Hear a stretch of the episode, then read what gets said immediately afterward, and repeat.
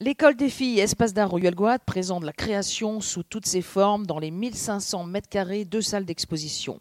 Elle invite à des rencontres l'été des 13 dimanches entre l'art, la littérature et l'entreprise. Merci Patrice. D'abord, je voulais remercier comme Françoise de son invitation. Moi, je suis vraiment très content d'être ici parce que que ce soit les intervenants de tout à l'heure, ce qui est assez rare, ou actuellement, c'est des gens que je connais tous bien, de, de Patrice à Jean-Pierre ou à Jean Jouzel, et c'est des gens que j'aime bien, et donc euh, je passe un, bon moment ici. Alors, sa modestie va en souffrir un peu à Stéphane, mais c'est vrai que sous la Ve République, à mon avis, il y a eu deux grands ministres d'Agriculture hein, qui ont marqué leur histoire, chacun de leur contexte. On a parlé de Pisani, dans les années 60, qui a été un, grand ministre d'Agriculture, et, Stéphane Le Foll hein, sur l'agroécologie, sur toutes les réformes de la PAC. Euh, alors même si on ne fait pas partie de la même famille politique, si certains, cherchaient un petit peu à de la fondement, malheureusement, on a un petit peu le même corpus idéologique, on a les mêmes motivations, il a parlé beaucoup de sol, on n'arrivera pas à être en, désaccord sur très peu de choses. En tous les cas, je, tenais à le dire, parce que sur des sujets la réforme de la PAC, sur la décentralisation des politiques publiques, d'où la question euh, de Patrice tout à l'heure. Hein, c'est les régions qui gèrent maintenant 100% des crédits d'orientation de l'agriculture. Donc des régions jouent un rôle important qu'elles ne jouaient pas avant. Et ça, c'est un choix de François Hollande et de Stéphane Le en 2015.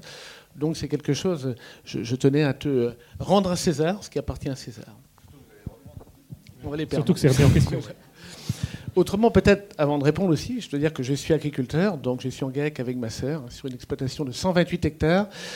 Nous avons 135 euh, vaches allaitantes, naisseurs engraisseurs, nous avons 6000 poules euh, pondeuses euh, qui vont dehors en système alternatif. J'ai fait un BTS agricole. J'ai vu un ancien professeur qui est dans le coin ici, là, Charles Dréau. J'ai fait un BTS pas loin d'ici, l'école d'agriculture d'Inivote. Et depuis que j'ai l'âge de comprendre à peu près l'agriculture, c'est-à-dire depuis 18 ans, l'âge de 18 ans, pardon, je suis assez motivé par tout ce qui est euh, le sol, l'agronomie, les légumineuses, entre autres, hein, qui sont des plantes magiques. Et donc, euh, c'est pour ça que je me retrouve bien dans le, dans le sujet d'aujourd'hui. Expliquez-nous quand même juste les légumineuses. Pourquoi c'est les plantes magiques? Et qu'est-ce que c'est ces légumineuses? Une légumineuse, c'est une plante qui euh, est à la fois, pour, j'aime bien prendre cette expression-là, qui est à la fois une usine à soja gratuite, puisqu'elle produit des protéines, et une usine à ammonitrate gratuite, puisque par son système racinaire et, ses nodosités, elle va chercher l'azote dont la plante a besoin dans l'air qu'on respire, tout ça gratuitement. Donc euh, c'est une des plantes formidables. Et, par exemple, des luzernes, il y a les légumineuses fourragères, les luzernes et les trèfles, il y a les légumineuses à graines, les pois, les févroles, les lupins, euh, le lin, enfin quelques-unes comme ça, qui elles sont là pour les monogastriques ou pour même l'alimentation humaine. Donc c'est quand même des plantes assez extraordinaires. Et quand l'ammonitrate n'existait pas, c'est-à-dire, on va dire, avant-guerre, hein, eh ben, les gens faisaient avec, ces plantes naturelles, ces usines gratuites encore, qui, euh, bah, qui remplaçaient cet engrais-là. Et d'ailleurs, et d'ailleurs, Christian Wig, qui est le numéro 2 de l'INRA, il y a un, schéma très intéressant sur le cycle de l'azote. Hein. C'est le cycle le moins bouclé. En gros, l'humanité a besoin de 40 millions de tonnes d'azote pour ses propres besoins. On en produit 140 millions, dont 100 millions à peu près avec l'ammonitrate, enfin, avec les engrais azotés, 30 millions avec les légumineuses.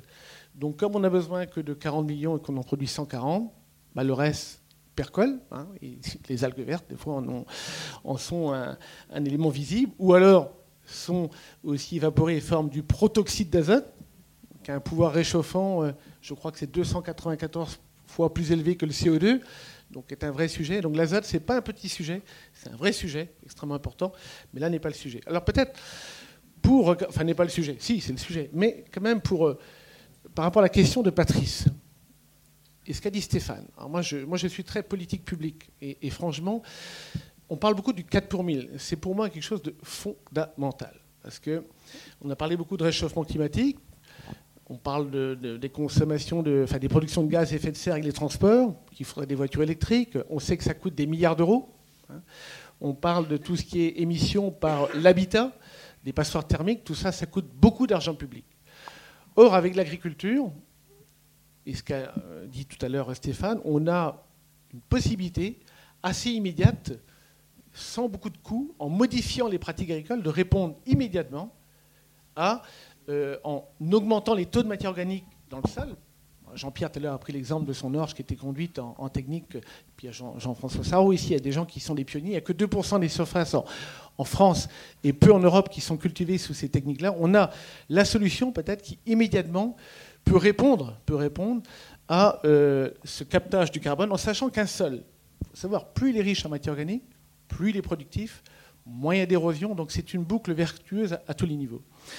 Et à ce sujet, moi je, suis, euh, euh, quand on parle de réforme de la PAC, c'est juste quand même 40% euh, du budget européen. On rentre dans notre réforme. À l'échelle de l'Union européenne, c'est à peu près 60 milliards d'euros par an, 8 en France. Donc vous imaginez bien que selon comment on va orienter ces aides-là, les agriculteurs vont modifier leurs pratiques. Il y a eu, il n'y a pas si longtemps que ça encore, il y avait des primes au maïs en silage, hein, pour mettre du maïs, donc les gens bah, mettaient des primes. Et on peut pas reprocher à peut pas reprocher à l'agriculteur de, vouloir équilibrer ses comptes d'exploitation et de, de, tenir compte des prix de marché, euh, des aides publiques pour orienter son système. Mais moi, je pense que là, il faudrait que dans cette réforme-là, on contractualise la totalité des aides. Je voulais vous donner juste un exemple. Il a été inventé dans ce qu'on appelle les accords de Luxembourg, hein, qui datent du 11 juin 2003 une notion du découplage des aides. C'est quoi le découplage des aides? C'est-à-dire qu'un agriculteur, il touche des aides, quel que soit ce qu'il produit. Avant 2003, quand il produisait du maïs, il avait une aide, du pois, il avait une aide, une vache, il avait une aide, du lait, il avait une aide qui était différente. Et les primes servaient un peu à orienter les productions. Puis il a été décidé en 2003, pour des raisons un peu idéologiques d'OMC, de découpler les aides. Et aujourd'hui, sur les 63 milliards d'euros d'aides qui sont donnés par an, hein, au niveau de l'Union européenne, il y a plus de la moitié qui sont donnés quoi que vous fassiez. Et plus vous avez d'hectares, plus vous touchez. Et je pense qu'il faudrait justement orienter, alors ça c'est le premier pied de la PAC, orienter ces aides pour des pratiques qui soient très vertueuses et qui ne sont pas forcément incompatibles de l'économie. Et là on vient à la question de Patrice, j'étais un petit peu loin dans mon explication. Nous avons développé en Bretagne, et on est une région un peu unique, puisque nous sommes autorité de gestion depuis 2015, un, dispositif avec beaucoup euh, d'insistance. On avait été voir Stéphane d'ailleurs pour ça quand il était ministre aussi, pour qu'il nous donne un petit coup de main, y compris sur les budgets de l'État. Ce qu'on appelle des MEC, mesures agri-environnementales et climatiques. En gros, c'est une aide, c'est un contrat sur 5 ans qu'un agriculteur signe avec la région, et il a en gros un billet de 10 000 euros par an, et ça pendant 5 ans, pour changer ses pratiques. Tout ça pour produire avec moins de soja, vous savez d'où il vient, comment il est fait, donc moins d'OGM, moins de pesticides, plus de légumineuses. Et on a fait une étude de tout ça, parce qu'on considère que quelqu'un qui est engagé dans une MAEC, tout ça a été euh, validé par les services de l'État pour savoir que c'était vertueux sur le plan de l'environnement. En gros, ces agriculteurs, il y en a 5000 en Bretagne, essentiellement des éleveurs laitiers et de viande bovine.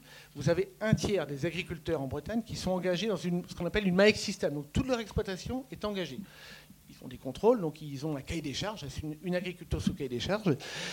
Et on voit, avec l'expérience qui est la nôtre, donc au bout de 5 ans, on a fait faire une étude par la Chambre d'agriculture, que ces agriculteurs-là, qui ont des systèmes plutôt résilients, plutôt avec peu de consommation d'intrants, gagnent plutôt un peu plus d'argent que les autres. Pas beaucoup plus, mais un peu plus, parce qu'ils ont dû aussi investir dans du matériel de fenaison, des barres de coupe, changer de système. Donc comme quoi l'agroécologie, souvent, les agriculteurs, moi qui suis agriculteur et ancien responsable professionnel, on a des fois considéré, ou le discours habituel, oh, l'environnement, euh, c'est des coûts, alors que je pense, moi je pense que l'agroécologie n'est pas l'ennemi de la compétitivité. Et ce qu'on a tenté en Bretagne de faire, puisque c'était ta question, montre qu'on peut avoir des systèmes qui sont productifs, en même temps, productifs, parce qu'une légumineuse, une luzerne par exemple, ça produit 2 tonnes de protéines nettes à l'hectare un soja dans le Mato Grosso. Le Mato Grosso, c'est le Brésil, c'est les meilleures terres au monde où on fait deux récoltes et demie par an. Donc j'y étais en 2007, donc je peux vous où les, moissonneuses euh, sèment, enfin récoltent aujourd'hui, le semoir est juste derrière.